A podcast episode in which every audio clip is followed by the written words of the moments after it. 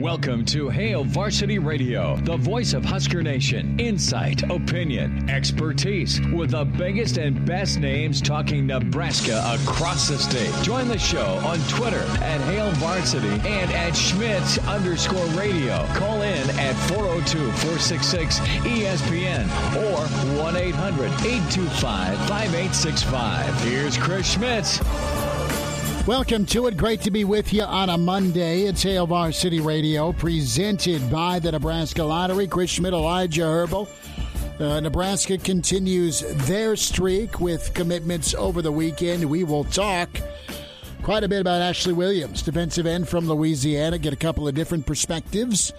Also, thoughts from Mr. Blackshirt himself, Charlie McBride. Mr. Blackshirt in one hour, in hour two, Jay Moore uh, defensive end, grade four, Nebraska NFLer. We'll talk to Jay Bird about uh, Mr. Williams, and Erin Sorensen will join us, get her thoughts on Nebraska's uh, work on the recruiting trail and her sit down with Casey Thompson. Numbers to get in can join us today on Hail Varsity Radio 466 3776 466 3776 800 825 5865. Give us a follow. Find us on Twitter at Schmidt underscore radio. Chris Schmidt, that's me. And at Herbal Essence for Elijah Herbal. Can email the show, Chris at hailvarsity.com.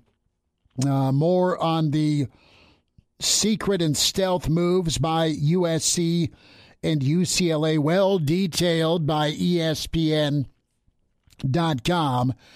And, uh, Twitter has been quite marvelous the last 24 to 48 hours with a certain quarterback from New York.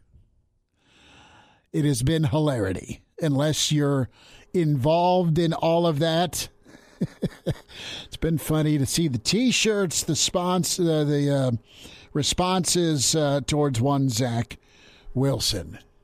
You're gritted, Elijah. The legend of Zach Wilson legend, grows. We'll just, you know, someone's going to show up to uh, to a Jets game this fall, and in, instead of uh, Wilson on the back of the quarterback jersey, it's just going to say Finch. It's just going to say Finch. You get where I'm going? Mm-hmm. American Pie. Yeah. Okay. Mm-hmm. Yeah. You're. It's just going to say Finch. That's the new code. That's the new nickname. The Finch. We'll call him the Finch quarterbacks on our mind. We'll start there with Nebraska football. And man, this is interesting because, you know, you have a lot of preseason thoughts out there, right? You look at position breakdowns, you look at depth charts, and you try and, and figure out, okay, let's figure out where things are at for Nebraska at the quarterback spot specifically. And what do you believe right now? What did you believe going in? What do you believe now as fall camp has yet to start? I think it's July 27th, about a month before things happen in Dublin. But you know, as as we look at Nebraska here and preview the quarterback spot a little bit, I, I think this, and there's thoughts and speculation out there that the job is not won. The job is not given, it's earned, right? You want a good football team, you don't just hand the job over. And I go back in Husker history for just a moment. And I think of the, the perception and reputation and the hearts and minds angle. What's what's the PR part of this? And the PR part of things back in 2007, Sam Keller v. Joe Ganz. Okay. Remember that very well. I remember thinking a lot of Joe Ganz, still do. I remember Joe Ganz, his senior season at Nebraska, and saying, damn, if Joe Ganz would have been the quarterback in 09 to go with that defense, could have been beyond one second left against Texas, right? Could have been beyond four uh, four losses. You could have you could have special special second season. You had a good season, really good season for, for Nebraska in 2009. But man, if you would have had Joey Ganz quarterback in an 09, things would have been different. Well, you, you had this giant splash transfer of of Sam Keller. Guy lit it up at Arizona State, pro style passer, he's going to come in and run this Callahan offense beautifully. We know what happened in 07. Sam Keller got hurt against Texas. Nebraska went 5 and 7. Sam Keller didn't have his best game against USC. And if you if you pull the teammates aside now, uh, and even not long after that 07 season, they're like, dude, the, the team wanted to play for Joey Ganz. They he'd he'd earned their respect. They loved his ability. It's not that Sam wasn't a good player.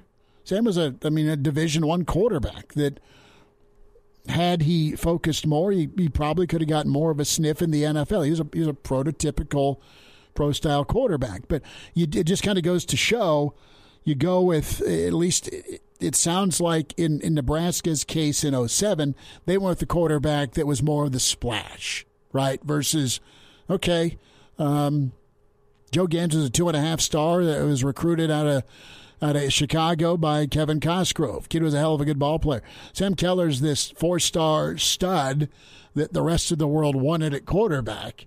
And uh, you could argue that, that Joe Ganz, uh, he had the much better career.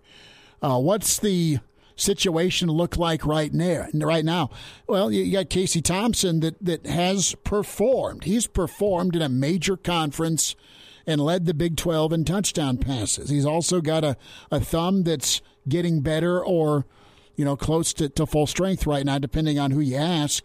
And is Thompson the guy? That's the question right now as we get into this fall camp discussion and the quarterback battle. I don't believe the job's been given. You've you've had a comment by Whipple early on in spring camp that, listen, Casey's taken all all the snaps. I mean, you don't not go get Casey Thompson and give him every chance to win the job, or he should have every chance to win the job. In the same vein, I don't think Nebraska, despite their desperation this season for wins, uh, a better production on field, a new offense, they're not just going to make an empty promise and and here's the job here's your uh, here's your job is to go throw touchdowns and be a leader without earning that and without earning the respect of teammates. I believe this. I believe Logan Smothers has a ton of respect from his teammates. That locker room loves Logan Smothers because he's not left, he's not quit, he's not transferred. He just shuts up and grinds. Does that translate to be the guy you want throwing the football on third and seven? Don't know. But as far as respect in that locker room, Logan Smothers is probably one of the most popular guys. I think Chubba Purdy uh, is a guy that nobody saw a ton of because he practiced like three times during the spring. But as they continue summer workouts, uh, he's healthy. His foot's better. The guy can throw the pill. He's really talented. Nebraska has good options at quarterback. And when we ask the question here, who's in the driver's seat? Is it Casey Thompson? Probably. We don't know. We've not been at summer workout. Fall camp hasn't started. But you gotta you gotta have a pecking order, Elijah, to go into fall camp to determine your starter. And don't confuse popularity contest with the guy that gives you the best chance to win. There's been a few quarterbacks, one of the greatest ever, that were not the most popular, but man, he was the catalyst to a lot of wins. Tommie Frazier was not the most well liked or popular guy on the team, but you put those feelings aside because the guy could just flat out ball and was the difference maker for you in the offense. Uh, we'll see how things shake out. I know this. I trust uh, Coach Whipple based on his history with quarterback choices and development to um, to, to pick the right one. But you, you got to remember that not a single one of these quarterbacks has played in a Mark Whipple system. So while Casey Thompson might have put up the best numbers while he was at Texas, while Logan Smothers did well in the, the first three quarters really against Iowa before things started falling apart, uh, and, and Chubba had uh, some some good series really at Florida State. You got to remember all these guys are new to this it's system. All, it's all even. Nobody's starting ahead of anywhere else. Now, behind closed doors, I think if you're the coaching staff, you probably got to treat it as though uh, Casey is your starter until somebody proves otherwise. But that's that's not what you go to the practice field preaching. That's not what you go to the media mm-hmm. preaching. You, you preach as this is an open competition because nobody has run this offense, so therefore we don't know who the best guy to run this offense is going to be. Well, and with Frost's future riding on Casey Thompson or Chubba Purdy or Logan Smothers you can bet your you know what that Nebraska and Scott Frost and, and Whipple are going to go with the guy that gives them the best chance to win. Period. So, if for some reason Chubba has a great close to fall camp, then there you go. They'll name him starter. Casey Thompson does what he's been brought in to do. There you have it. He's going to be your starter. Logan Smothers, I think, has got to make uh, leaps and bounds as a passer, but he continues to work on it. He's still an option for you that guys want to play for and trust. It's he's just a different style of quarterback than than what Whipple would probably normally go after. But you have you have some options. You have absolute talent to go with at the skill position.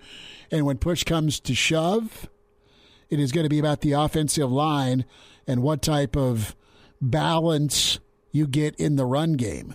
Because, you know, you had a, a thousand yard rusher behind Thompson that made things really uh, tough to defend at Texas. You know, 45 points quite a few times uh, is is what Casey Thompson directed that Longhorn offense towards. Now, defense gave up 51, and it wasn't a good thing. So, I you know the quarterback race is going to be open to me uh, until it's until it's not. But if guys do their job, it should be Casey Thompson's job. It should be his win. He should be your guy under center uh, going into Ireland. That's not to count out Purdy because Purdy does just because he has four years doesn't mean he wants to wait. Uh, he is going to push. Now, if he doesn't win the job, uh, that's one thing. If he thinks he won the job and isn't named starter, that's a whole another can of worms. And I know there was an On3 story that uh, I think Sip wrote that that had a sit down with Gabe Ervin and Chubba Purdy, and there was a, a, quote in that story about, well, I hope it's a fair competition. I I, I do too, and it goes back to the Joe Ganz, Sam Keller. Well, I'd uh, even go back discussion point sooner to, to rumblings that was that I heard about Noah Vedral and Adrian Martinez that last year Noah Vedral was on campus where he Noah Vedral came in and played really really well when Adrian went down hurt for a couple games at the end of that season and there were rumblings that that at times in practice Noah Vedral was outplaying Adrian Martinez and uh, then Noah Vedral didn't think he got a fair shake at it and went over to Rutgers, and he's done really well at Rutgers. But that's the, the same thing. And those are those are rumblings. I can't substantiate those stories, but th- these are the types of things you hear where you go, um, was that always the case where the, best guy was winning the job with, with? Is it axe to grind or is it true? That there it is, right? Yeah, I mean, yeah. Damn it! I, everybody thinks they should be playing. Mm-hmm. Everybody wants to play, but you, uh, you you have people hired that are really good at football that make those decisions. The other key thing too, guys want to want to win, and they'll they'll back. They may have a favorite, but they're going to back who gives them the best chance to win. And you're at that point right now with some of your upperclassmen on both sides of the football that they are sick and tired of being well below 500. They're sick and tired of losing to most of the West. They're sick and tired of being home for the holidays. So they'll they'll get in line and back whoever is named starter. There's a lot of moving parts and pieces with this Husker offense. Not only the quarterback competition, but you need to, to declare that so you have some sort of streamlined setup with your ones, twos, and threes in the receiving and the running back room, and then of course get your your starting five figured out on the offensive line, and then your your key backups and contributors. But chemistry you can't discount. Well, they want to win, and they'll they'll back whoever's the best. Whoever's named starter, you hope is on the same page with who the guys on the team think should be playing quarterback. That's big. I mean, that's really big. That all right. Uh, my O line really likes Chubba Purdy and Casey Thompson's the, the quarterback. Uh, what gives? The offensive line, are, are they going to do their job if, if their guy doesn't get named? And I, that's real in foot. That's real in pro football. That's real in college yeah, football. That's real in high school. I ball. was just going to add to that. Like you have some of the best quarterbacks that have ever done it in the NFL. Peyton Manning, Tom Brady, those types of guys who are still buying their offensive linemen gifts every single year and their wide receivers gifts every single year. Um, because it's it's deeper than just being the, the best guy on the field, the, the, best guy to go out there and sling it. That's that's not what the quarterback position is all about. There's the leadership aspect. How well do you command a huddle? How well do those guys want to play for you? That's all an aspect of the quarterback position, which is a, a little bit unique in the game of football. That that that matters more to the quarterback position than really any other position. Will, will the guys on your offense fight for you because I won't say you've done these things for them, but they, trust you back there? That's fair, very fair. Let's talk Ashley Williams uh, out of Louisiana. Uh, Nebraska continuing to prove they can recruit SEC country. We'll spend some time with Erin Sorensen on that. Also, uh, Jay Moore will weigh in, but Nebraska able to get another commit yesterday from Zachary, Louisiana. That's Ashley Williams, part of that edge rusher position, 6'6", 220. Another get for Mickey Joseph, and a, uh, the number eight prospect in the state.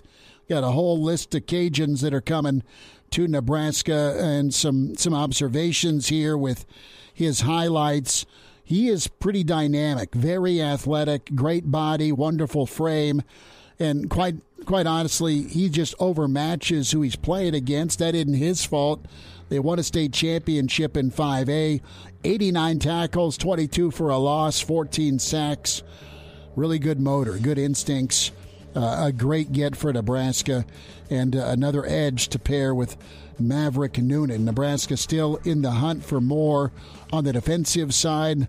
Lenhart uh, is still on the radar from IMG. We'll talk more recruiting with Erin Sorensen next on Hail Varsity. Storm Chasers fans, suit up. My spidey senses are tingling. July 22nd is Marvel Night. While the ball players are wearing Black Panther jerseys, you too can be repping your favorite Avenger. My all time favorite is Iron Man. Outside of the fact that he's downright awesome, his wit and sarcastic nature is similar to mine. So essentially, I am Iron Man. Thor will also make an appearance that night. When you say hi to him, make sure to say, Doth mother know you weareth her drapes? He loves that. Come be a superhero and watch the Storm Chasers take on the Iowa Cubs. Get your tickets now. And now. And now, back to Hail Varsity Radio. Back into it, it's Hail Varsity, presented by the Nebraska Lottery. Chris Schmidt, Elijah Herbal. We welcome in Erin Sorensen with Hail Varsity at Erin Sorensen on Twitter. Erin, how was the weekend? It was good, although you know uh, we haven't gotten through a weekend without a commitment in a while, so I'm, I'm just starting to get used to this. I guess it's uh, been a great run for Nebraska with uh, the recruiting trail. Mickey Joseph, Bill Bush, Coach uh, Applewhite, uh, and then you know what they're uh, they're finding some rhythm with with some of their their old stomping grounds. We'll get to the commit in a moment. I want to first though talk quarterbacks with you and uh, you had a chance to get caught up with Casey Thompson. How was that? It was good. It was nice to we we've only really gotten to talk to him a very limited amount since he arrived at Nebraska, and um, getting to talk to him in a bit of a different environment, away from you know the lights and the podiums and the cameras and everything else. Um, you always you get a little bit of a different perspective on people when you can get them out of that environment mm-hmm. and so, you know, it was nice to talk to him about, you know, finding his routine at Nebraska. Um, he's a very regimented person. He, we know this about him. He has told us many times. Uh, he lives and breathes the playbook, loves to study film, but that's not really it for him. He does have interests that when he has free time, he likes to go try different restaurants in whatever town he might be in at that moment. Uh, has a running list for Lincoln and Omaha right now. Had one for Austin that he never got through. Um, but there's so much uh, more about him that he, you know, the dreams he has, uh, his connection with his family, and some of those conversations are actually going to come in a mm-hmm. story on Hail Varsity here soon. So for anyone looking for more from Casey Thompson, we will have more coming on our website.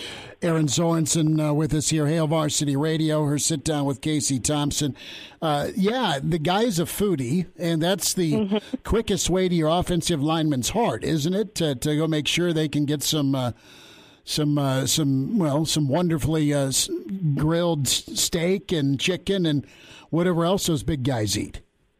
Yeah, I mean that was like one of the first things we found out this spring is he took the whole group to Rodizio Grill, and I mean uh, it was on him. He was letting he was treating the offensive line, and uh, you know if you're trying to establish relationships, there's no better way to somebody's heart than through you know but than by food. So he he definitely he definitely won some people over, I think, by doing that. Um, but yeah, even aside from that, he's just a foodie himself. He loves to try new, likes to try new things. He takes suggestions quite a bit on his Instagram. You'll see every so often he puts a call out for new suggestions. Heck, I even gave him one when we were uh, talking because I was like, it hasn't been said to you yet, you need to try it out. But he just creates these running lists and he figures, you know, I'll get to as many as I can. And if I can't get to them all now, hopefully I'll be back and I'll just keep going. so um, at some point, he needs to put like a, uh, he needs to share the list with everyone because then he could like have a recommendation in all of these different towns you might visit. That's the way to put it down for uh, for folks coming to their first Husker game or coming back to Lincoln for a, for a, for a ball game for the first time in a while. Erin, what's your take on this quarterback race? Uh, a lot is out there. It's the off season. Uh, kickoff gets going here and less than 50 days, but it's talking season. So, what do you believe with this quarterback race? Uh, summer going into, of course, fall camp. Is it Casey's job to lose, or do you even think it's there's a leader right now because they haven't started fall camp? I think it would be fair to say it's his job to lose in the sense that I don't think you bring him to Lincoln without the intention of him ultimately becoming that starter. Mm-hmm. But with that said, I don't know if I would say it's his yet. And I, I've been talking with people about Big Ten Media Days. I don't expect Nebraska to send a quarterback. I don't think they're at a point that they will feel comfortable having that person named by that point. They're going to want to go into fall camp. Obviously, we know uh, Casey was battling through some things with his thumb. Doesn't sound like that's going to be a huge concern, but you still want to get into fall camp. Obviously, Chubba has had some injury things that he's working back from, and you know, it's one of those things where, you, like you said, it's talking season. People tell you, "Oh, everything's great." Well, fall camp will, you know, flush that out a bit. We'll find out like exactly what's going on. Um, but, you know, even beyond that, I think, you know, we've heard good things about Logan, and Logan has been a part of this team. So I, I think, if nothing else, competition breeds success, and they'll all push each other to be better. But I do think. I do think that the job is still Casey's to lose, even if the job has not been directly named his yet. I, I don't know if that makes sense to people, but it's just one of those things where it's like, I just, I don't think you bring him here if you don't intend on him having a really, really good shot at that role but it's it's not like he's getting declared the starter mm-hmm. first day of fall camp.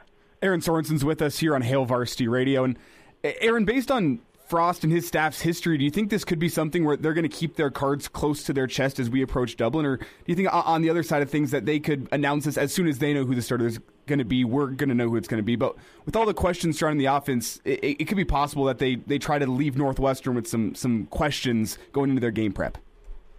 Yeah, I you know at the end of the day, I think the most important thing is that the team knows who the starter is. If they come to a point where they feel confident in who it is, like and they don't want to say that out loud yet because they want to throw Northwestern off a little bit and make them have to prepare for multiple quarterbacks.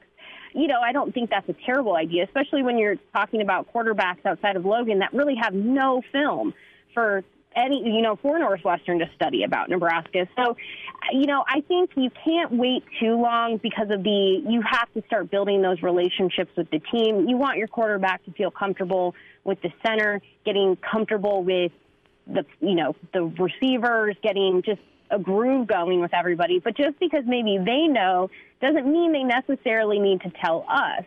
So I wouldn't be completely shocked if we don't get a final answer until week of. But even then, we don't get the depth chart. Like on Mondays, they don't hand them out to us. So, I mean, you could hypothetically take it up to game day, but I, I think we'll know at least before game day. But I wouldn't be surprised if they don't even make us wait a long time for the official word because, hey, it is an opportunity when you're going into an unknown like Ireland to make the other team have to work just a little bit harder.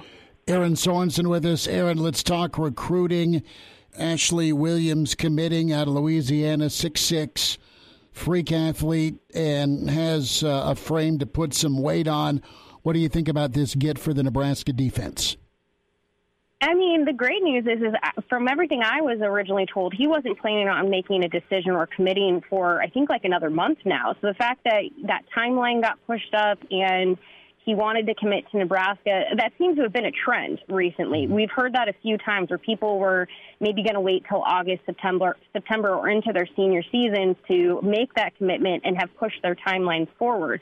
So that's not a bad deal. He hold he held and still holds a number of offers like Auburn, Colorado, Florida State. He was highly coveted. Um, he, you know, Nebraska finally just added edge to its uh, roster on the website, so he fits the edge description. um, but you know, it, it's just another example of what Mickey Joseph has been doing. I know it's not Mickey's position group, but Louisiana is Mickey's area of expertise, and Mickey Joseph has really been stellar through this 2023 recruiting class so far, and this is just another example of it, another feather in the cap, if you will. And uh, Ashley Williams, if you if anyone goes and watch his his Hudl highlights, he's an impressive player. It's it's going to be, you know, if, if all things stay true and he stays committed to Nebraska, he comes to Nebraska, his development will be fun to watch. Let's talk Emmett Johnson. We love talking with Emmett on signing day, and love talking with Coach Brown about him. That's when Ron was kind of the interim running backs coach and on the recruiting trail, and he went up and uh, was able to, to recruit Emmett. Nebraska not only got a good back from Big Ten territory, but uh, good weekend for Emmett, named uh, the National High School Football Player of the Year. What do you uh, prognosticate with Emmett carrying the ball for Nebraska? I mean, he's been pretty clear. He did not come to Nebraska to just play on special teams, and he wants to see the field much sooner rather than later. Not that he won't play special teams. Like right. that's the thing with this team. Everyone is willing to play. At least that's how their position coaches want them to operate. Um, but I mean, he he has a ton of talent. Um, I think his eagerness is probably one of the most like substantial things about him. Is he wants to be better. He wants to he wants to learn. He wants to grow. From the time he visited Nebraska for the spring game, I mean, he was already talking about wanting to get you know dive into the playbook, understand things better, improve himself as a player. Just by the time he arrived at Nebraska in the summer, so now that he gets to have that.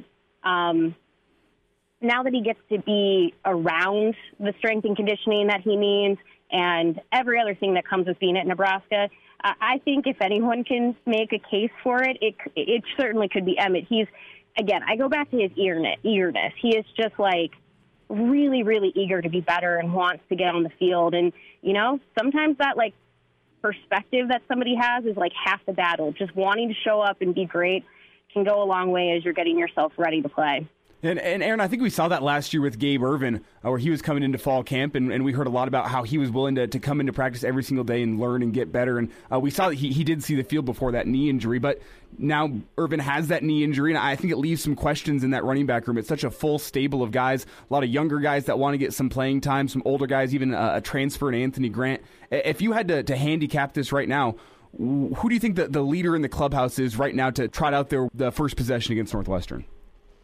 Ooh, that's a good question. Um, I I I really like Yance. I feel like I'm really like on the like Yance going to have a big year bandwagon right now. Um, that's to assume that they run the ball first and don't throw the football, of course.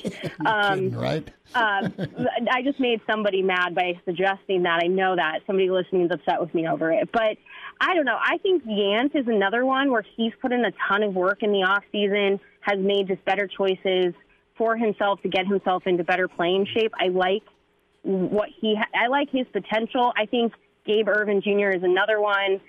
Honestly, you look at this group and um, you know, I wrote about this a little bit in, in our recent recruiting notebook about, you know, they don't have a recruiter, uh, excuse me, a running back for this 2023 recruiting class. And like I had this conversation on Twitter with some people. Because of the youth in this room and uncertainty, they don't necessarily need a, a running back for this class because there's a lot of depth right now. But, you know, you never want to go to class without potentially having someone, especially with the attrition in college football anymore. But right now, heading into 2022, you have to feel pretty good with the potential in the room, even if we haven't seen it put into action yet. Well, Erin, I mean, with Whipple, I mean, they're just going to go five wide. They're not running the football at all, are they? I know that's the thing where I'm like, the run the ball, run the ball guy out there is very upset by He's that. Nervous. I keep saying, I'm like, unfortunately, they're throwing this football. He is nervous. It is National Slurpee Day. When you went to 7-Eleven as a kid, what flavor did you get? Ooh, um, I feel like blue raspberry probably Yes. would have always been the one I'd go for. Yep, we're all kind of unanimous here. Blue raspberry. Good call. Good call there. Erin Sorensen, find her on Twitter at Erin Sorensen. Read her with HailVarsity.com and magazine. Check out the Hail Varsity YouTube channel as Erin and Brandon Vogel uh, doing great videos and uh, taking feedback and interaction with you. Erin, thanks for the time today. Of course. Thanks for having me. Calling all soccer fans. Union Omaha is back home after an unbelievable showing in the Lamar Hunt U.S. Open Cup round of 16. An upset over Minnesota United? That's our team. So join them when they come home May 28th for Educational Outreach Night, presented by Bellevue University. The Owls will face Northern Colorado Hailstorm FC, and after a couple of road matches, will come back on June 18th to face Greenville Triumph SC. It's also Pride Night. We'll see you there. Chime in 402 466 ESPN or email the show. Chris at HailVarsity.com. Just try me. Try me. Back to Hail Varsity Radio. Good stuff from Erin Sorensen. We're 20 minutes away from Mr. Blackshirt Charlie McBride. Get Coach McBride's take on Ashley Williams and some thoughts as fall camps around the quarter. Jay Moore also with us today. Numbers to dial up, open phones for us uh, the next 20 minutes 466 377 6800 825 5865. Couple of last thoughts with uh, recruiting and Williams. Uh, Elijah, it's great to see Nebraska have guys on staff that are that are using their connections. When we look at either Texas or Louisiana or the SEC footprint or familiar regions, guys have coached in uh, in the area. You see Beckton do it all the time in the uh, the Georgia region or the, the Florida Panhandle. So it, it's a really nice, quite honestly, uh, recruiting setup for this staff. Bill Busch has been everywhere and knows everybody. So that's that's really key, and we've even seen Whipple do it when we look at the 2023 quarterback in Watson. That was a, a back east kid uh, in Watson. That you look at some of the names that were out there at quarterback. That was the guy that Whipple liked to run his offense, kind of a Kyler Murray body type. So um, time will tell if if these were the right picks and the development happens, but that's the thing about Nebraska. The shift that needs to happen is not just getting high profile recruits. Nebraska's done that. But keeping those high profile recruits on campus and getting a chance to see what they can be in three years. And, adding to that, also the fact that you're keeping these recruiting hotbeds open. Because we saw the first couple years of, of Frost and Company here in Nebraska, we got to see what we thought was their hotbed in Florida. Uh, they made all these connections when they were at UCF. Uh, they were pulling kids out of there every single week, it felt like, during uh, recruiting cycles. And then guys started leaving. They realized, you know what, maybe the culture fit isn't right for going from Miami Beach to Lincoln, Nebraska. Guys started leaving. It felt like that, that recruiting hotbed was drying up. I mean, are there any kids from Florida in this recruiting class? I don't think so off the top of my head. So that that's the question in my mind is can these guys stick and stay at Nebraska? The, the, guys from Louisiana and Texas, as you said, can they stick and stay? Can they find the right fit at Nebraska? And if they can do that, can the coaches keep those those recruiting connections open down in Louisiana? I mean, we've heard so much about how well Mickey Joseph connects with guys down in Louisiana, but is that going to continue? Say, just hypothetically, here four or five years down the road, if he's still at Nebraska, are those connections going to remain despite the fact that he's not an hour drive away? He is now a five hour flight away, or, or however long it takes to get down to Louisiana. I, I think the the good you're going to have strength in numbers. Right, you're going to have so many Louisiana kids up here. Mickey's brought a lot of kids to either transfer in or he's recruiting kids from from Louisiana. So you'll have, uh, for lack of a better term, a taste of home mm-hmm. up here, not only with Mickey, but with the other kids they're bringing from the region, from a Georgia, from a Louisiana, from a Florida, and uh, from a Texas. So that'll make it maybe a little more difficult to, to decide to bolt. Plus, there's no pandemic, there's no shutdown. You're able to be with friends and teammates yeah. and go be out uh, versus that pandemic that hit into going into year three. Let's talk a little bit here about ESPN.com's article on expansion and inside the stunning USC UCLA move to the Big Ten, the chaos that followed. This is still pretty interesting. And this was two weeks ago. You want to talk about keeping a secret? You had uh, a, a gathering of pretty powerful people in the college sports world gathered at Mandalay Bay and Resort in Vegas. The National Association of Collegiate Directors and Athletics convention was ongoing. And then you fast forward, hey, we're moving. she had Mike Bohn uh, accepting an award. You had Commissioner Sankey there. You had Jim Phillips there of the ACC. Uh, you had a number of high profile athletic directors there. And you had Kevin Warren talking with the good folks at ESPN.com, Adam Rittenberg, a friend. And at the time, the question was, all right, dude, when's your media rights deal going to get done? What's shaking? What's happening? This was May 2nd. And Warren's like, yeah, it's going to be important uh, 30 days uh, before we get things hammered out. Well, you know, this backstory goes after Texas and OU jumped to the SEC. You had a year and a deadline to hit if you're USC and UCLA for an exit strategy.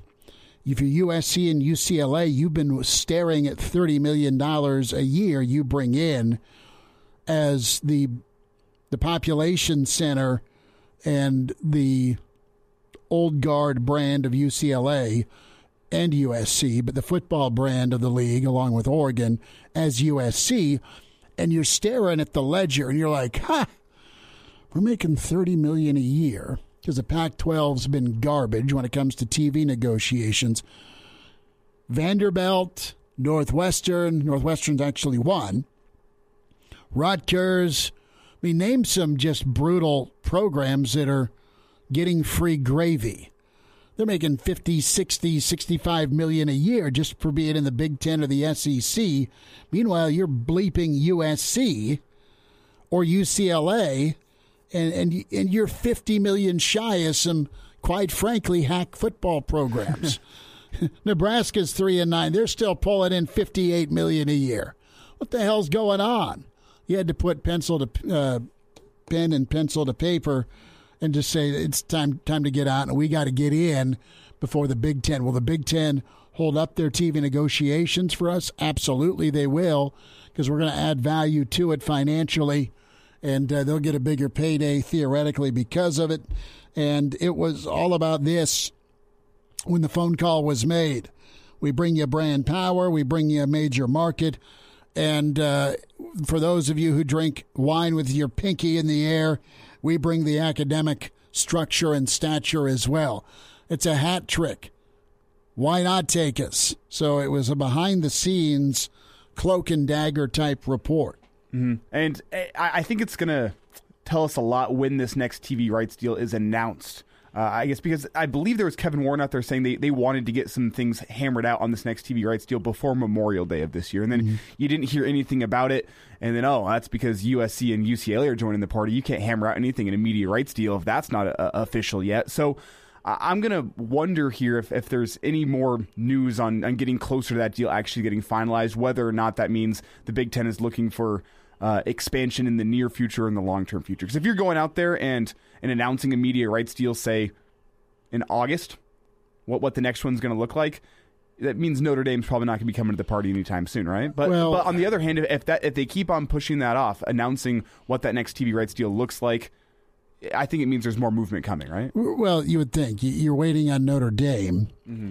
and Notre Dame's waiting on somebody to, to get poached from the ACC because their deal goes through 2020, uh, make that 2036. Yes. So you don't you can't be the first one to make the move and not pay the penalty if you're Notre Dame. But if Clemson and Florida State and Miami start moving, if there's a renegotiation or restructuring of the uh, the ACC ESPN contract, then that's that's the out. We'll wind down hour one. Hail Varsity continues. We're presented by the Nebraska Lottery. And now. And now, back to Hail Varsity Radio. One final time this hour, Charlie McBride in about 10 minutes. We'll spend time with Jay Moore, get his take on Ashley Williams, defensive end. Also, Coach McBride's thoughts. And it's a special setup in Ireland for Nebraska, week zero. Yet again, we'll talk with Coach McBride. Nebraska had similar situations, not obviously going across the pond, but Nebraska under uh, in Coach McBride's time in Lincoln they had a, a, handful of kickoff classic games where they'd play in East Rutherford, old Giant Stadium, and or, or Tokyo. One more time. They played in Tokyo as well. I yeah, they did Tokyo, the Coca Cola Bowl, the good old days when Coke was on uh, on tap at Memorial Stadium. Those plastic cups were glorious. But you had A and M, you had West Virginia, you had Penn State as the opener to the football season mm-hmm. for Nebraska and uh, that that was a little added an extra pressure. We'll get his take on that pressure and the pressure that exists this season.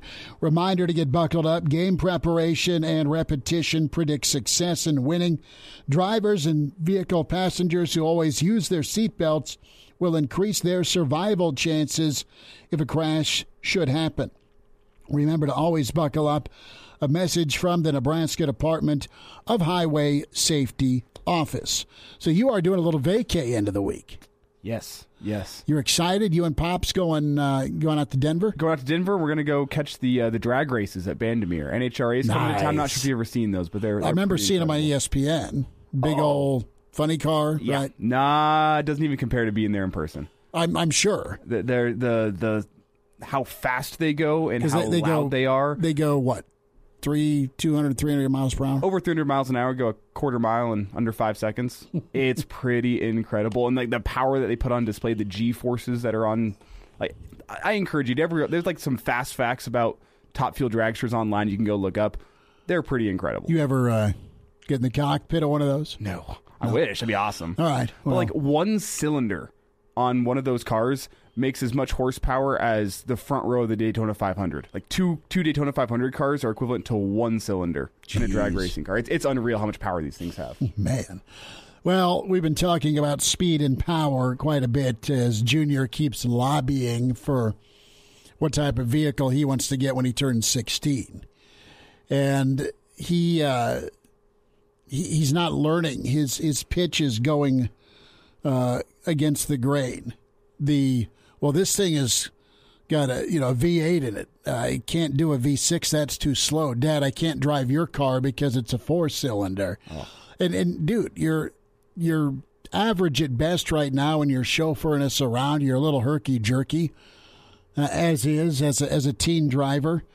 No, you're you're not getting a Hellcat. No, you're, you're you're not getting something that's that's a V8 and that can, as he says, it hauls ass. Well, yeah, I'm sure it does. You're waiting on 47 speeding tickets and Uber in the rest of your life. We're going to get him something that's duct taped together and quite ugly, and uh, he'll have to uh, to get a skateboard type start if he wants to to get any type of momentum and speed. See, I turned 16 and then I got like a six month trial period on the family minivan.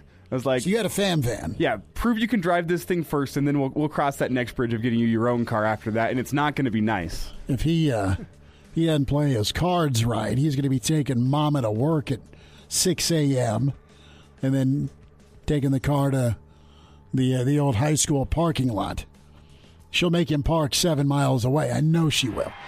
Hour two on the way with Hail Varsity. Hello, listener. Hey, it's Chris Schmitz with Hail Varsity Radio, and I wanted to let you know about a special deal just for listeners of the Hail Varsity Radio Show podcast. We're offering $10 off the annual subscription price. That means that you can get everything we do 10 issues of our monthly magazine, our annual football yearbook, and all the premium content we produce at HailVarsity.com. Just go to HailVarsity.com backslash subscribe and enter in the promo code GBR for $10 off a full year of Hail Varsity. That's HailVarsity.com backslash subscribe, promo code GBR.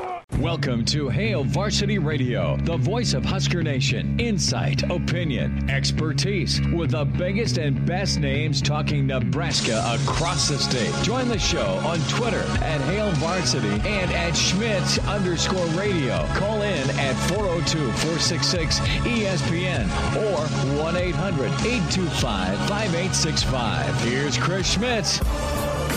Back into it, it's hour two, Hail Varsity Radio, presented by the Nebraska Lottery. Chris Schmitz, Elijah Herbal. We welcome in Mr. Blackshirt himself, Charlie McBride, with us a Monday with Charlie. Coach, how was the weekend? How's the weather up there in Michigan? Well, it was fast, too fast. Days are going too fast. You know, the weather's been good. We've had a little bit of rain, but it's good. Well, you know what that means. I mean, I know you. Your uh, your your body gets ticking a little quicker in July because old fall camp's just around the corner. Am I right? Yeah, yeah. They they're starting to write something. We got a newspaper. It's about two pages long, but I get we get a lot of the some of the news from out of the Detroit Lions and. Mm-hmm and some of that. But as a, as a rule, they don't even do much about Michigan State or Michigan on either one of them. So, you know, I don't know that there's even an editor in sports working for them. But anyway, that's about it. That's that's my news. That's where I get that's where I get my local news from, and there's a lot about high school. They do a good job with that. Well, that's really good. Well, Nebraska continues to stay hot on the recruiting front, Coach McBride. They're able to get another uh, defensive end, an edge rusher from Louisiana. Kid's about six foot five, about 210, 215 pounds, uh, 89 tackles last year, and uh, 22 tackles for a loss. That includes uh, 14 sacks. And man, he's uh, he's he's another Mickey Joseph guy and uh, it looks pretty promising. And I wanted to get your get your your thoughts here when we talk about guys off the edge. And I think of the the Trevs, I think of Wistrom, I think of Dwayne Harris, I think of some of the greats you had. And coach, uh-huh. how do you determine if you want a guy to put his hand in the dirt or if you want him in a two point stance? Well, I think a lot of times they've they've, they've done they've done it in high school at some point. Uh, although we've had kids that have been linebackers and that type of thing, at, you know, for the defensive line, especially. Uh, I think when when that uh, uh, kid committed from from down there in Louisiana, mm-hmm. I I got this feeling that I kept thinking about Neil Smith, and um, you know, I Jack Pierce recruited down there, and he just said he wanted me to look at this defensive end, and so I looked at him, and I kept looking at the tackle next to him, and uh, they were both good players, but the defensive tackle kind of interested me, and then the defensive end got hurt, and they moved him to the defense defensive end from defensive tackle, and I thought, man, this guy's a scorpion. You know, I mean, he was all over the place. And so I got this feeling that's about the same size. I think when Neil showed up, he was 218 pounds, and everybody goes, oh, you know, they thought this guy's, you know, kind of small, but he he he had great arm length and great speed. I mean, his speed was at the time a good four five. Um, you know, when we tagged him as a senior, I think for the in the pro day he ran a four five or four six, real low four sixes. But the idea that he played, he was a, he had something special. He really was good at rushing the passer. I mean, and uh, it was you know it was all over when he took off, and you could see he was he was actually in shock. I, um, Jack Jack when I told him, hey, I'm looking at the wrong guy. and, and he ran he ran down there and brought him up here and I I don't know how many people were recruiting him. Mm-hmm. Yeah, I, I really don't. He went to uh, city school, McDonough 35 down there in New Orleans.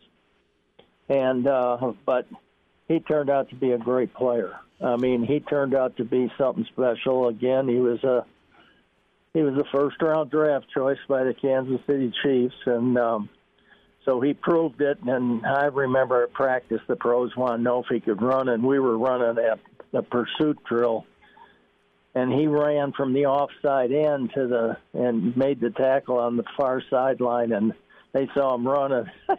over there and I asked them what do they think if he could run or not. They he, they were they were all laughing, thinking, you know, they were they were they actually I think they were pulling my chain because they knew how fast they could run. you know, so so but Neil was a special guy, but that that he reminded me of that kind of a person.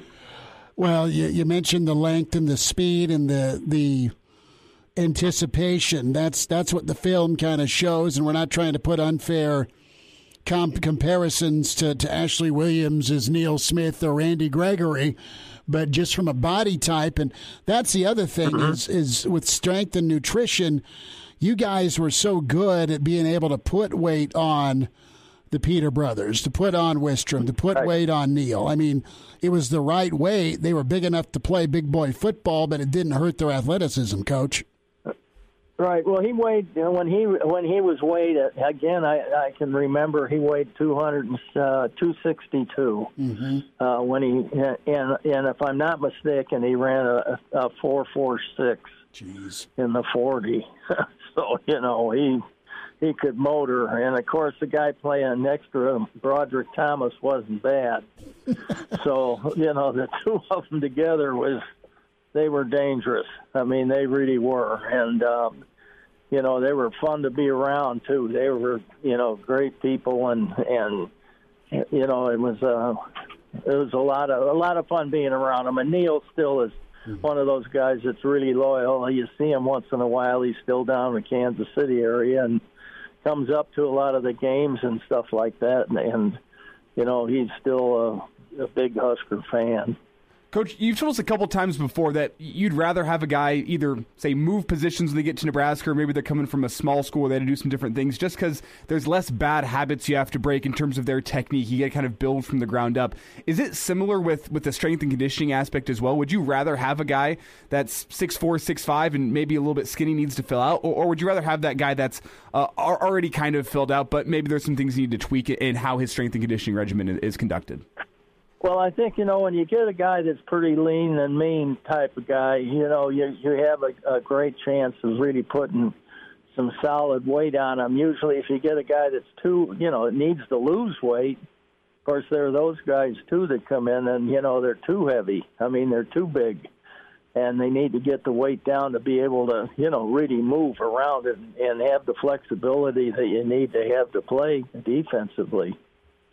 Uh, so when when you look at a when you look at a player, and I don't care whether he goes to a big school or small school. I really tried to tried to stay away from that.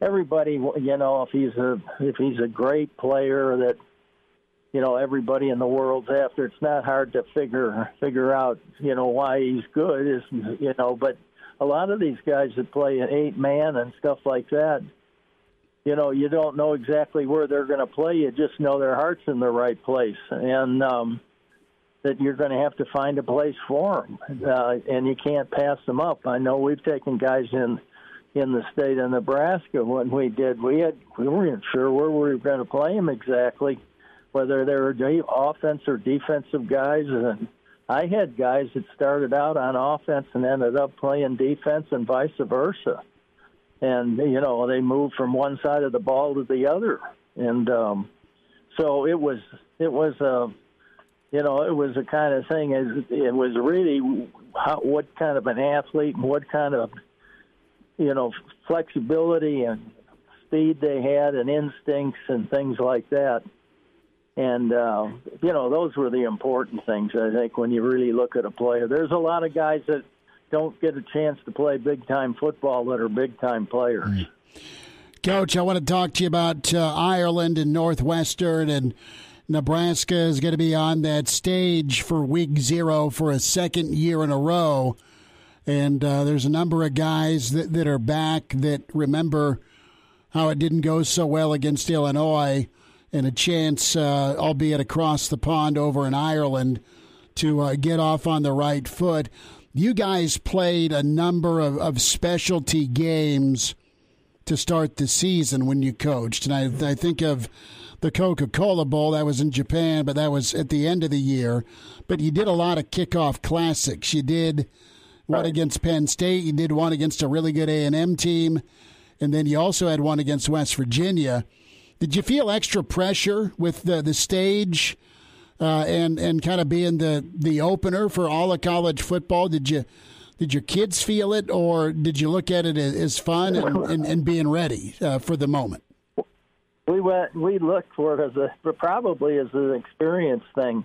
I think a lot of times you look at the other team, and I think a couple of times we were probably uh, we played Penn State one year, and they were actually when I, I we went into the game, I felt like they were at a disadvantage. They had two real good quarterbacks. Mm-hmm and they couldn't decide who was the best quarterback, and so they were going to play both of them. And you know, the score ended up forty-four to seven or something. You know, they didn't they didn't fare too well with it, but.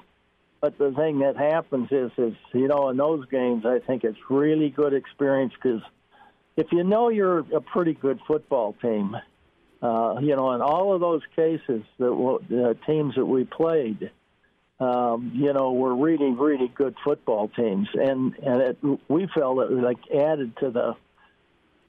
If you win the game, it it gives your kids a lot of momentum going into the season, and a lot of confidence in themselves. And we were fortunate in, in those games to to come out on top, and and and we were yet playing some top teams in the country, and I think that showed a lot. And I and I think that's the same thing. You know, a lot of people say, well, you know, you take some of these teams that that aren't built way up there, Buffalo maybe and Fordham, but you know, it's hard to get a game. Yeah. You know, but it also has an advantage to them, and uh, you know they make more money probably in one game almost than they make during the year at home. so it's kind of a charity thing almost in some cases, you think, but. Um, but again, you're playing a game and you're playing against other teams. And uh, I remember we played New Mexico State or something at halftime. We had 40 points or 50 points or something, and we were. It's a hard thing to go in at halftime and figure how not to score. And I think you know, you know, because you everybody says we'll play Nebraska. Well, yeah, your second team guys want to be first team guys. You put those guys on the field, and they're dangerous. I mean, and their second and third team guys are going to play like heck to, to to improve their positions. So you're not really getting a a good deal when you came came to Nebraska to play as a smaller school. Uh, of course, we had our bumps along the way, but uh, it was you know and most of the time we were we use those games as a you know kind of a fortunate thing. Now the conferences are going to get heavier and pretty soon they won't be playing any of those it'll all be conference games. Yeah. charlie mcbride's with us here on hail varsity radio. And charlie in Dublin, Nebraska, taking on Northwestern, obviously, but they're also going to be doing some things that would be more uh, resembling a, a, bowl week of preparation, where they get to go out and see some sightseeing in the city of Dublin and, and across Ireland. They're uh, doing some restaurants and, and, whatnot. And I just want to ask you, how do you keep your team focused through that whenever you're still trying to get a, a, week of preparation?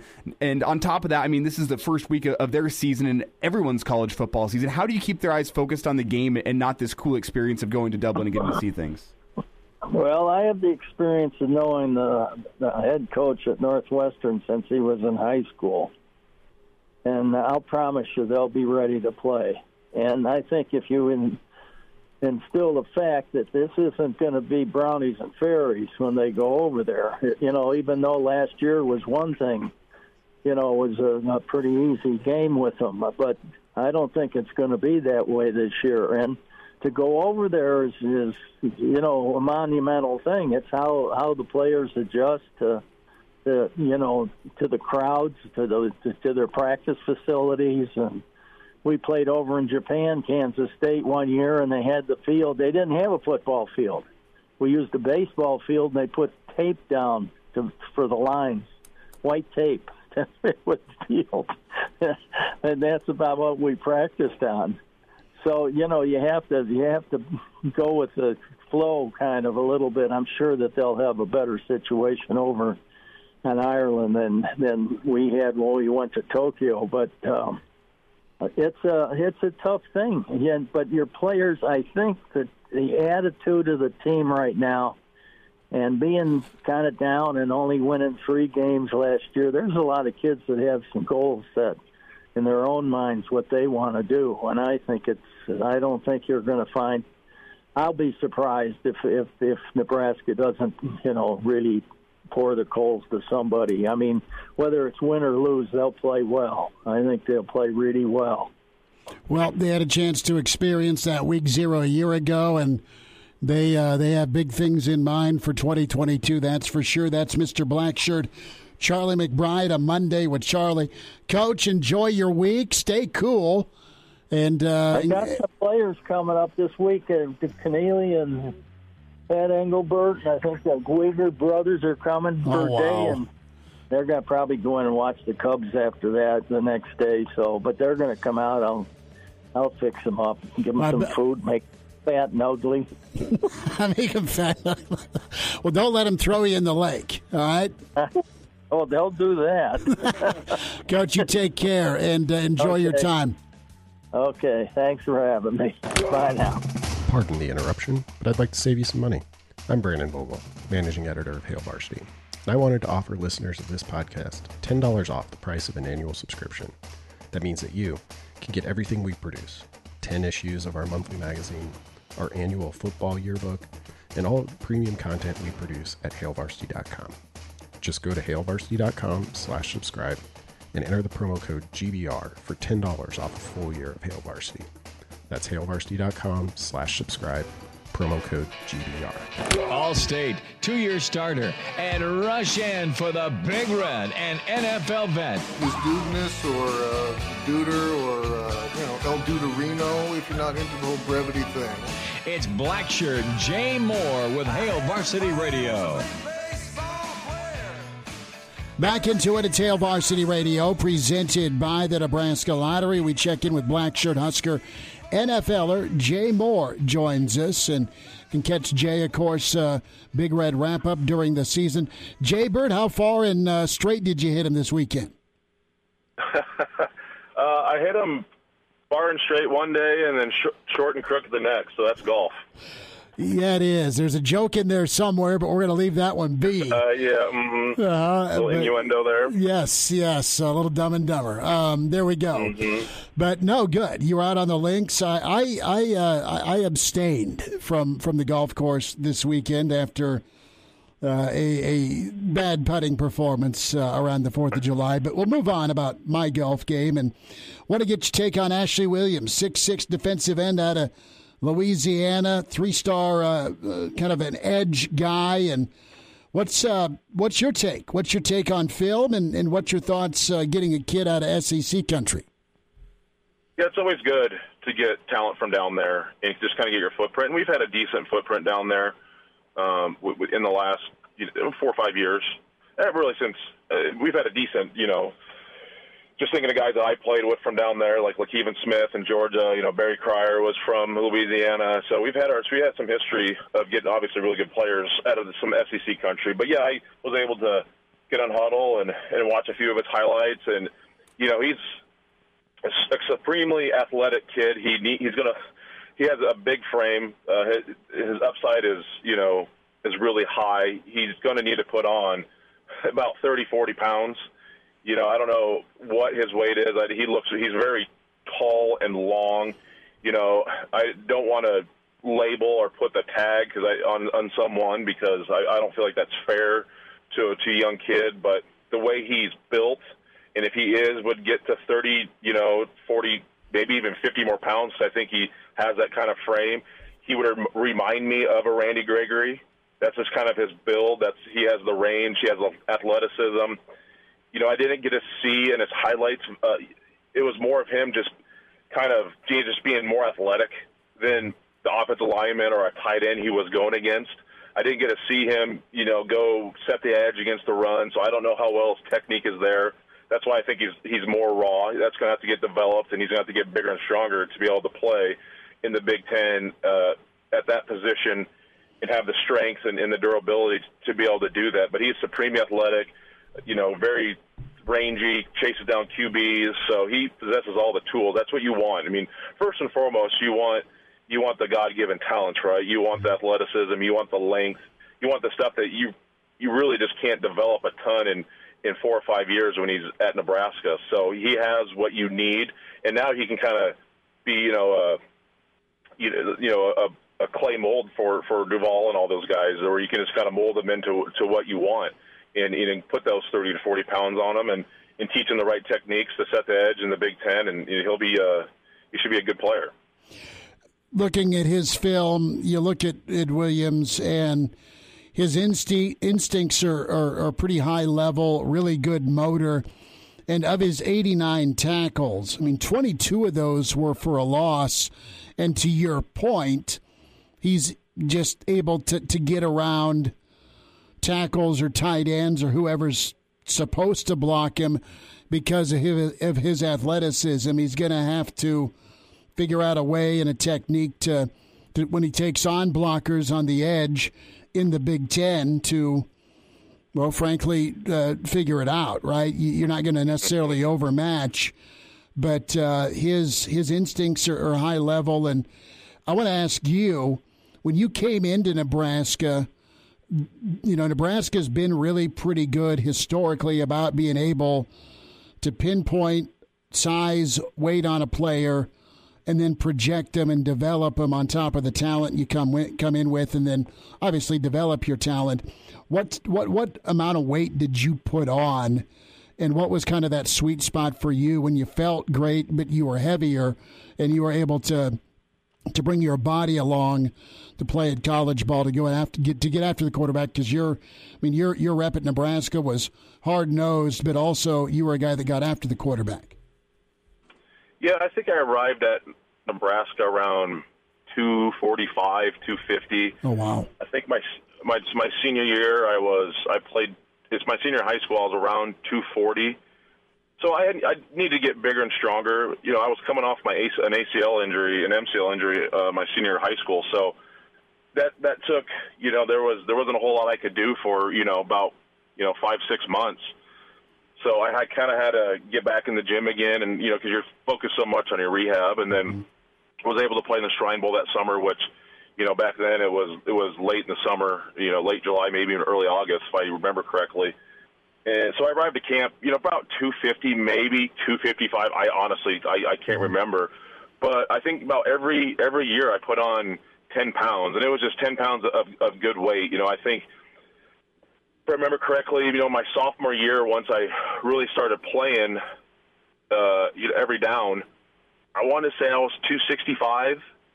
You know, then my junior year I was 275, and I, my senior year I played at 280. And that 275, 280 was a really good mark for me because my strength, the lighter, the heavier I was, the stronger I was, which was which was good. I wasn't um, super strong upper body wise. I had to play with really good pad level and, and technique. I wasn't a freak of nature like Adam Carriker was, or some of the other guys that just could bench press like 405 like five times.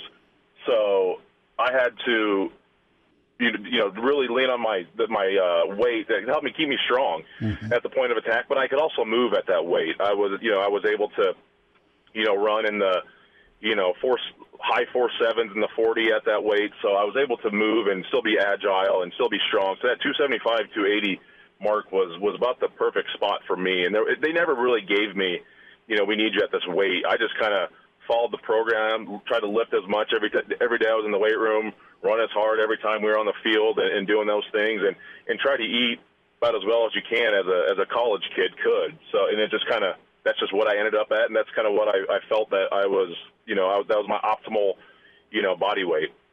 Tell me, Jay, was it easier to put that weight on during the college years, or was it easier to to lose the weight post playing career?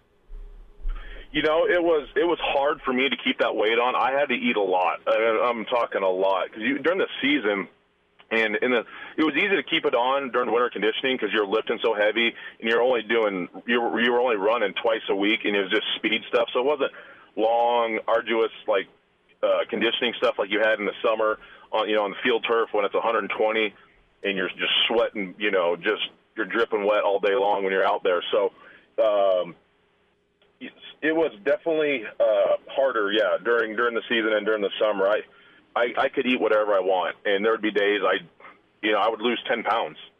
You know, just probably majority of it in water weight, especially during training camp and during after a practice you know, just like that. And you just, I couldn't eat and drink enough during during the season. So it was it was kind of a blessing.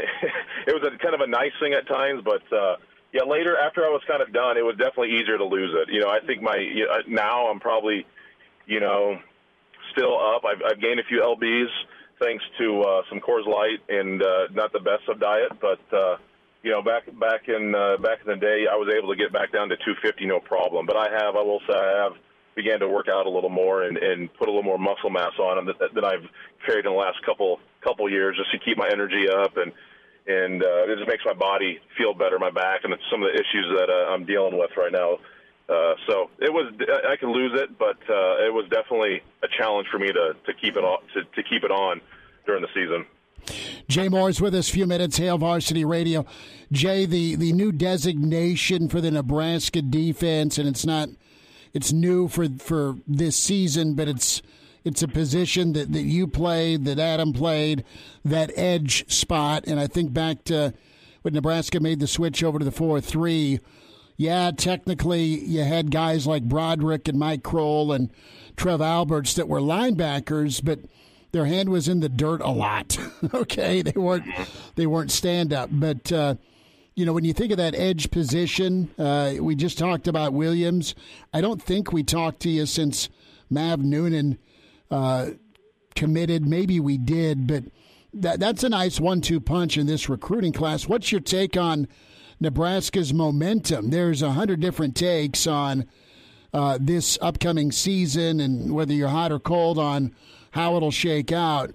But what does the recruiting momentum speak to you about with this staff? I think you just kind of get some fresh, you know, with the changes in the staff, some fresh faces, uh, some fresh voices. You know, you get uh, guys who maybe got their hunger, or you know what? And to be honest, mm-hmm. Nothing's guaranteed after this season. So I think the coaches are kind of feeling a little more heat, obviously, and and they should. You know, if they don't perform this, you know, well this year, I I can't foresee Trev Alberts, you know, keeping Scott around. So I, I think that, that there's a little more pressure put on these guys to go out there and, and put a little forth a little more effort to get to get to where they you should be. And I'm not saying it's you know national championships and Big Ten championships. I mean, we're just talking seven, eight, nine wins consistently, you, you know, and not this you know three to five stuff that we've we've got in the last handful of years. So uh, there's there's some of that, but I do think yes, new energy. I think getting Bill Busch back in the office is is really good. The guy has tons of energy. He loves this place. He's a Nebraska guy. Uh, I'm a big fan of Bill Busch because he was, you know, he was a special teams coach and a safeties coach when I was there. And just getting some younger guys, some fresh faces, man. That's that's a huge that's a huge thing. So I, I think that's that's that's part of it. You need to keep it going. I, you know, the recruiting is one thing.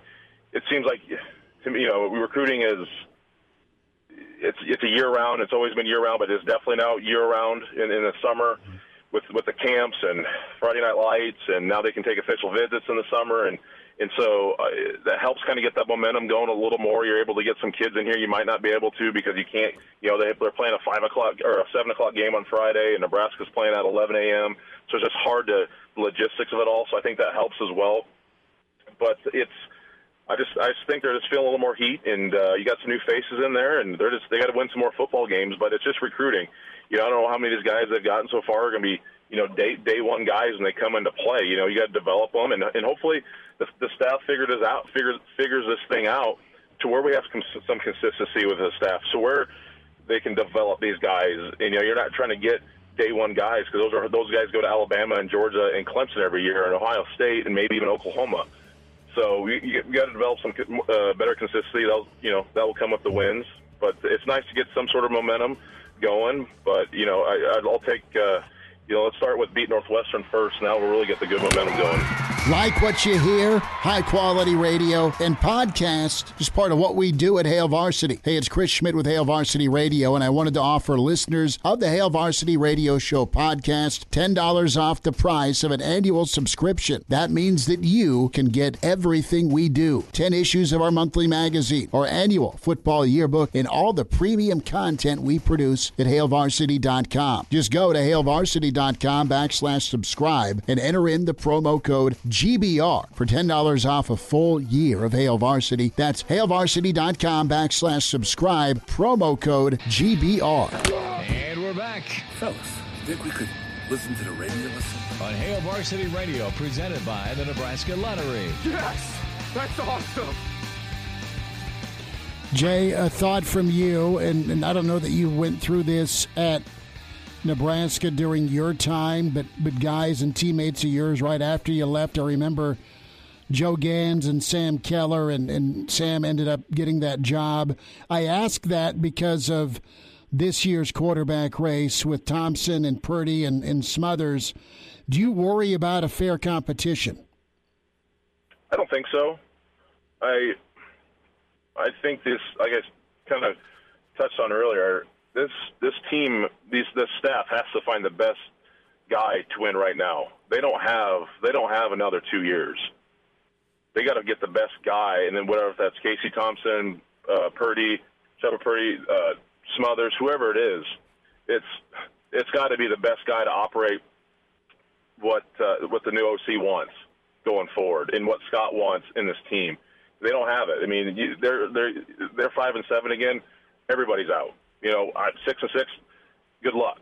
You know, you better you better have, be a good sweet talker to to to Trev Albert. So I think you just got to get the best guy. I, I'm not concerned. I think that you're going to have the best guy. I don't know who it's going to be. I'm leaning probably Casey Thompson, but who knows? They got they got 30 some practices in in in August in training camp, and then you go to Ireland, and we'll see. They if they, they don't.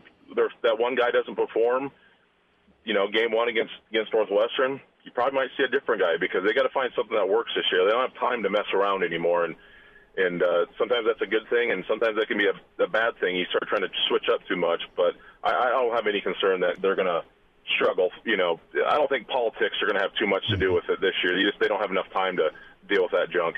Jay, when you say the, the, the best guy is going to win the job, does that mean specifically what he can do with the ball in his hands, or is that also referring to, say, a guy's leadership and how, how he commands a field?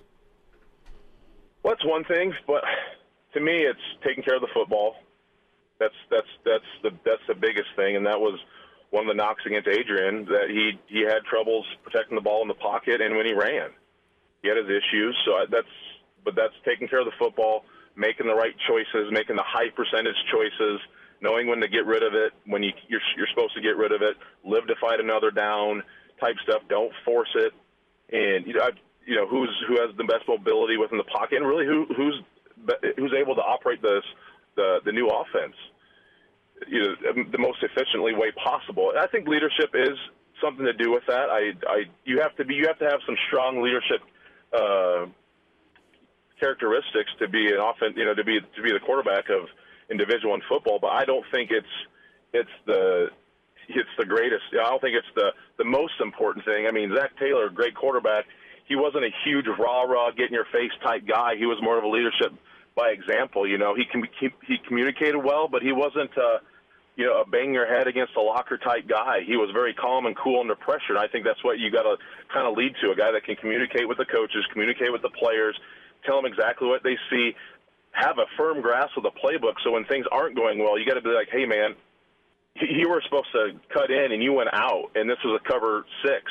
Like you got to cut in at you know at whatever at the hash and you you broke it out you got to look at that you got to know that and that kind of that kind of leadership there is just full command of everything and it, you're able to communicate all across the board everyone to kind of make sure everyone's operating as as efficiently as possible Jay, we'll get you out on this British Open this weekend. You've got Tiger, Rory, you've got the LIV members, and oh yeah, it's St. Andrews. I know Tiger's eyeing a, a better finish than he's had. Uh, what do you make of this year's Open? It's gonna be good. Anytime you get Tiger back playing, it's it's awesome. You know, obviously we'd love to see him at U.S. Open, but you can tell Hugh's hurting at the PGA. So it's you know that's the nice thing about St. Andrews. It's his favorite place. He's won there a couple times, and it's a really easy it's an easy walk, flat golf course. Length isn't going to be a huge issue. You know, you're going to have the, the place is going to be firm and fast. This is about control. Probably hit more irons off the tee. Just understanding how each hole plays with the wind and all the pot bunkers you kind of get out there on that on the inward and outward nines that they have at uh, St. Andrews. So it's going to be good. And I love just getting up the morning. I'm already a morning person. Usually I'm up by 5 a.m., but now I get to get up with some coffee and have major championship golf on. This is this is uh, this is going to be a good week. How do you think Rory performs? I don't know. I don't think technically uh, the one British Open he won. I, I don't remember the weather, but t- in history, Rory performs very well at soft golf courses because he's able to. He carries it further than anyone. Uh, one of the the best driver of the golf ball right now, and maybe in all of history of golf. In his ability to carry it when it's wet, he just has. He's able to, you know, almost play a two two to three clubs less sometimes in the holes than some guys have. So I just don't think that's a huge as big a factor this week, just because how firm and fast is. I don't know what the weather. They could get some rain. Who knows? But I just don't think that's going to be his his deal. I just think you're going to look at guys who have control of, of their ball and can keep it out of those pot bunkers because those pot bunkers are, are hazards. They're just you're in and you can't you really can't get them onto the green. And, and two, you're you're kind of just chipping out backwards or sideways, and you're hoping you're just getting up and down from wherever from 150 out for par. So I could I could see guys, you know, Zach Johnson's won there before. He's not a long hitter, you know. So I think guys with supreme control of their golf ball, uh, depending on wind and conditions, I think that's that's who you're gonna, you know, that's who's gonna be leading the leading Sunday morning. And you know, Xander Schauffele just won last last week, and these type of conditions, so look to him to perform well. But this is there's gonna be it's going to be a big field. I think there's going to be a lot of guys that can can win this week. Scotland's weather is not predictable. What they're saying today: winds of 15 to 20 miles per hour. They'll be steady out of the west and southwest, so it doesn't look like there's going to be that swirling wind off the North Sea. So there's my best Ken Shimmick for you if you're putting some money down.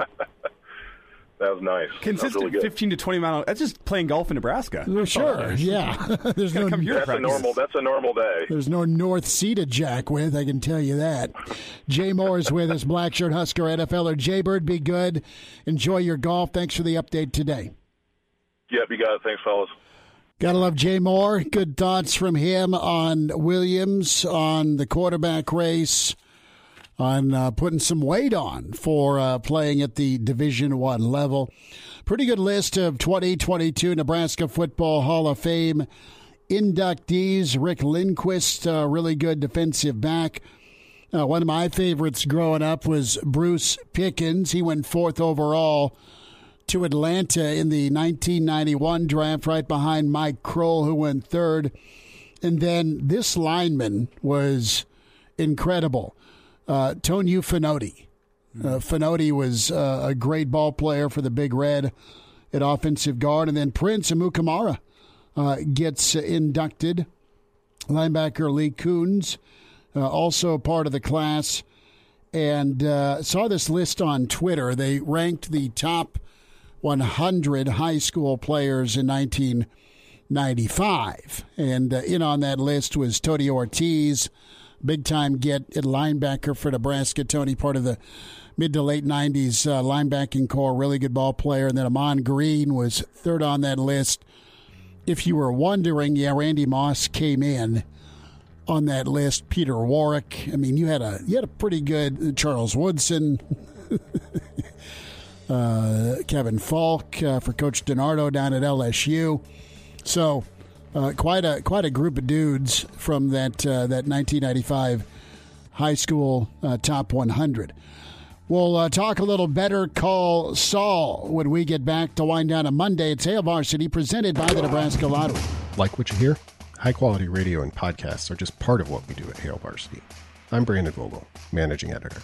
I wanted to offer listeners of the Hail Varsity Radio Show podcast $10 off the price of an annual subscription.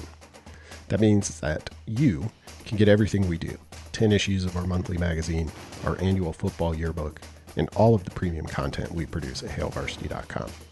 Just go to hailvarsity.com slash subscribe and enter the promo code GBR for $10 off a full year of Hail Varsity.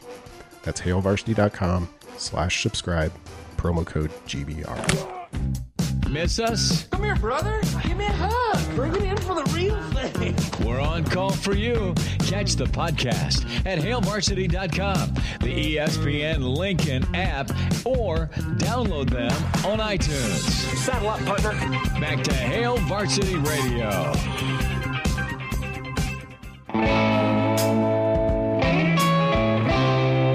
Officially, we're down to 46 days and 17 hours till kickoff against Northwestern. We're down to about three and a half hours till season six, part two of Better Call Saul commences. How's it going to shake out for Saul? How's it going to shake out for Kim? Tomorrow, we'll recap episode one of season or part two of season six. Their dear friend Mike St. James, he is back for the Better Call Saul analysis. Mitch Sherman tomorrow. And the coach, Rick Kaczenski, will join us. Uh, good lineup this week. Also, Scott Doctorman going to be with us this week. And uh, Rob Zatechka, Dr. Rob, going to be in to talk some O line. So, what I don't get here is business standards reporting that the final season uh, will be available also on Netflix. Simultaneously, it'll also be available on AMC and AMC Plus. So, are they going to release the, the final final six episodes ahead of time on Netflix? Would AMC do that? Does that make sense to you? I feel like that means like whenever they screen it on AMC, that's like so that's the- tomorrow, episode one will be available Yes. on Netflix. Okay, so I can't just skip to the finale. Doesn't sound Or I like it, can't no. binge watch all of the season tonight. Well, So, are you caught up yet or Yeah, not? I told you I would be. because you, you you would go earmuffs a lot of times when St. James comes in to recap the episode. Yeah, uh, it may just have to be spoiled for me this time around. I, I, I didn't take the time to get caught up. Instead, I spent my time. I've been reading a book, great book. Um, it's from an actual a Lincoln East grad. We can get into that in a second if you want to. But I've also been watching uh, Stranger Things on Netflix, Terminal List on Amazon, and The Boys on Amazon as well. Okay. Those are my, my shows I've been trying to get through, and just haven't gotten around to Better Call Saul yet. Well, uh, they've been re-airing Breaking Bad because you're going to get your zone read mesh point with uh, Walter and Jesse with Saul. you really are. At some point here, before it all goes to hell and goes south, you've made it through Breaking Bad. Yes, of course. Carson's been binging the heck out of Better Call Saul because he really likes it and he's caught up. And unbeknownst to, unbeknownst to us, he was he was watching Breaking Bad and was able to chime in whenever my wife and I'd start talking about it back when it was going. So I did make it through all the Peaky Blinders, and I just got to say, I hope the movie that puts a, a bow on Peaky Blinders is much better than the final season. Like the first episode of season six was good, and the final episode was decent, but there was just a lot of predictability in between, which is unlike it. Mm. I didn't see enough of Alfie, and I didn't see enough of of the older brother that got hooked on heroin, unfortunately. So there we go. But uh, we'll talk Better Call Saul tomorrow. Get the popcorn ready. Should be pretty good. Many thanks to Charlie McBride for joining us. Uh, must listen to with Charlie on demand, ESPN Lincoln. We'll also have some SoundCloud up with Coach McBride. Erin Sorensen, good stuff from her on the quarterback race. Her talk with Casey Thompson. And, uh, of course, Jay Moore, Blackshirt Husker NFLer on uh, Williams. On Ashley Williams, the new defensive end commit over the weekend. Podcast, Spotify, iTunes, Google Play. Give us a rating with Hail Varsity Radio. A Hurrdat Media Production.